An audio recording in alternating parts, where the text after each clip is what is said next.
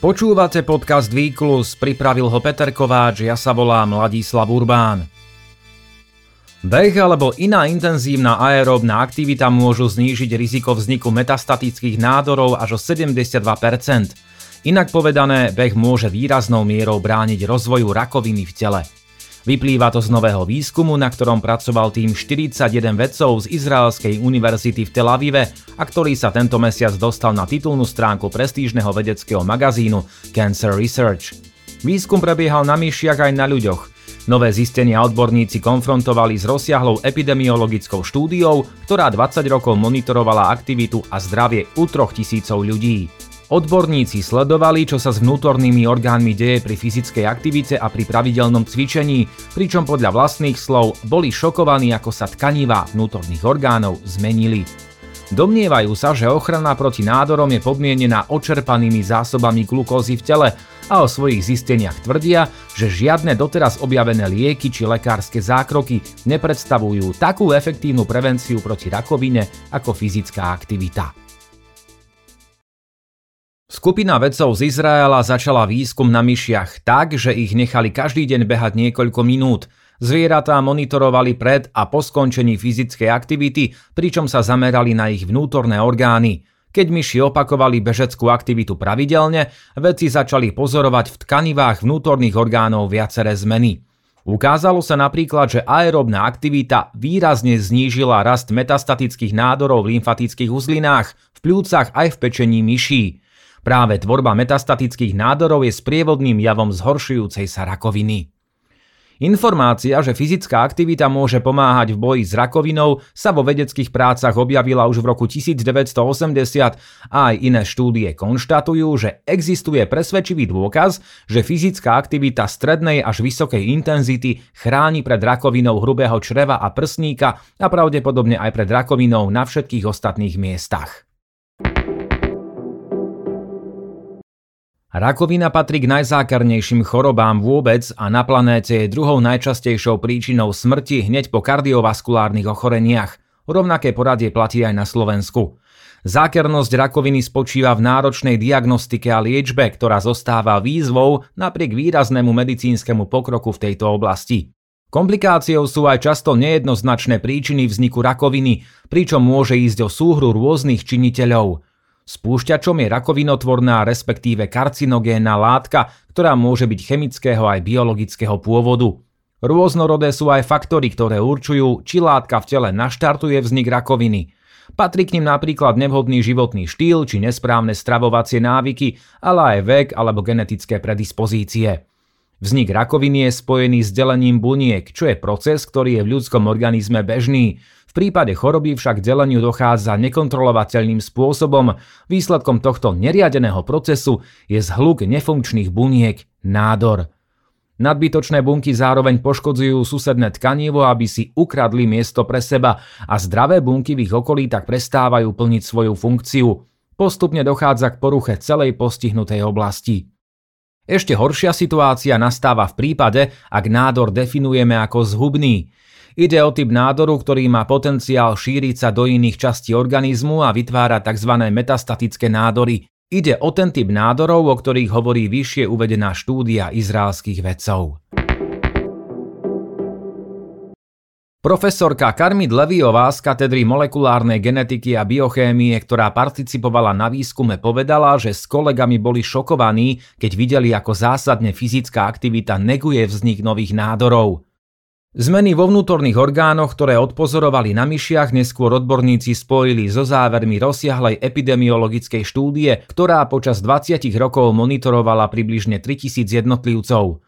Štúdia ukázala, že u tých, ktorí pravidelne behali vo vyššej intenzite, bola pravdepodobnosť vzniku metastatických nádorov o 72% nižšia ako u tých, ktorí nevykonávali fyzickú aktivitu.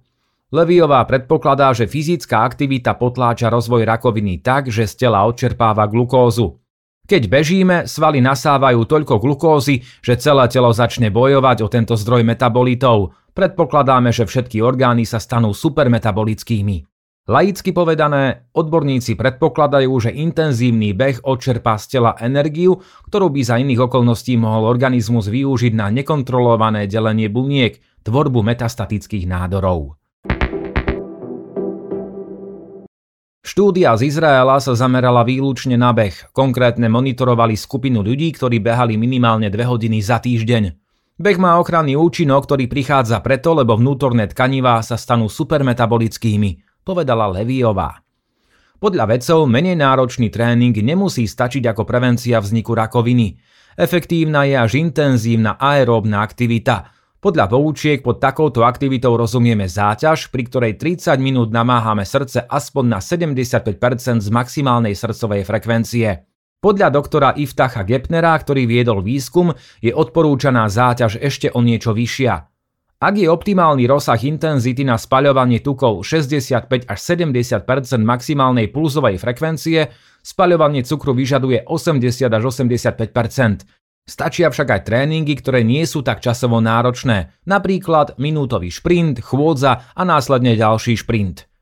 Profesorka Leviová priznala, že iné druhy pohybu neskúmali, no práve na to sa chce s kolegami v najbližšom období zamerať, aby zistili, či neexistuje iný druh fyzickej aktivity, ktorý poskytuje ešte výraznejší ochranný účinok v boji s rakovinou. Doktor Gepner tvrdí, že na základe doterajších zistení môžeme tvrdiť, že fyzická aktivita so svojimi jedinečnými metabolickými a fyziologickými účinkami vykazuje vyššiu úroveň prevencie proti rakovine ako akékoľvek doteraz známe lieky alebo medicínske zákroky. V závere výskumu však odborníci priznávajú, že má hneď niekoľko zásadných limitov – O rakovine stále veľa nevieme a presne nerozumieme mechanizmu, na základe ktorého v tele dochádza k vzniku nových nádorov či k rastu už existujúcich metastáz. Štúdia sa navyše opiera o výskum fyzickej aktivity, ktorú vykonávali myši, navyše ani v prípade zvierat nebola konkrétna fyzická aktivita rovnaká. Tvorili ju rôzne intenzívne tréningy s variabilným časom námahy a časom odpočinku. Autori tiež priznávajú, že ani olimpijskí či iní profesionálni športovci nie sú imúnni voči rozvoju rakoviny, a to aj napriek pravidelným intenzívnym tréningom. A v neposlednom rade, ak hovoríme o intenzívnom aeróbnom tréningu, pre každého jednotlivca predstavuje niečo iné, keďže závisí od schopností konkrétneho jednotlivca. Preto by jeho náplň mala byť pre každého pacienta individualizovaná. Správy týždňa Jamajský šprinter Asafa Powell vo veku 40 rokov oficiálne ukončil športovú kariéru. V nedeľu to oznámil na sociálnej sieti. Powell zaznamenal v júni roku 2005 svetový rekord na stovke 9,77 sekundy a neskôr ho vylepšil na hodnotu 9,74. Platil až do mája 2008, keď ho prekonal jeho krajan Usain Bolt.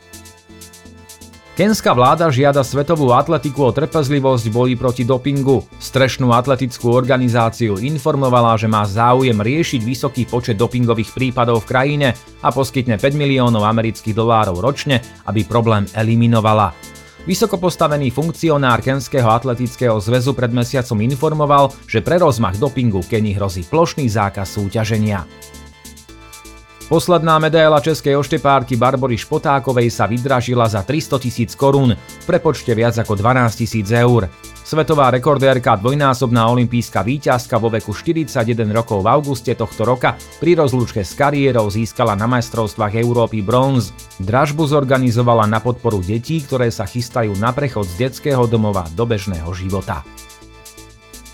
Americký atlét Garrett Scantling dostal trest zákazu činnosti na 3 roky. Štvrtý muž 10 boja na minuloročných olympijských hrách v Tokiu porušil antidopingové pravidlá. Scantling trikrát nedokázal presne informovať o mieste svojho pobytu a keď mal vysvetliť svoje tretie zlyhanie, predložil nepravdivé informácie. Výkon týždňa Holandský cyklista Matthew van der Poel sa v nedelu po niekoľkých mesiacoch vrátil k pretekom a pri cyklokrosovej premiére tejto sezóny presvedčivo vyhral domáce podujatie Svetového pohára v meste Hulst. Len pár desiatok minút po skončení pretekov svoj cyklokrosový triumf oslávil tempovým behom. Podľa záznamu v športovej aplikácii Strava odbehol 7 km priemerným tempom 3 minúty 50 sekúnd na kilometr. Počuli ste podcast Výklus, do počutia o týždeň.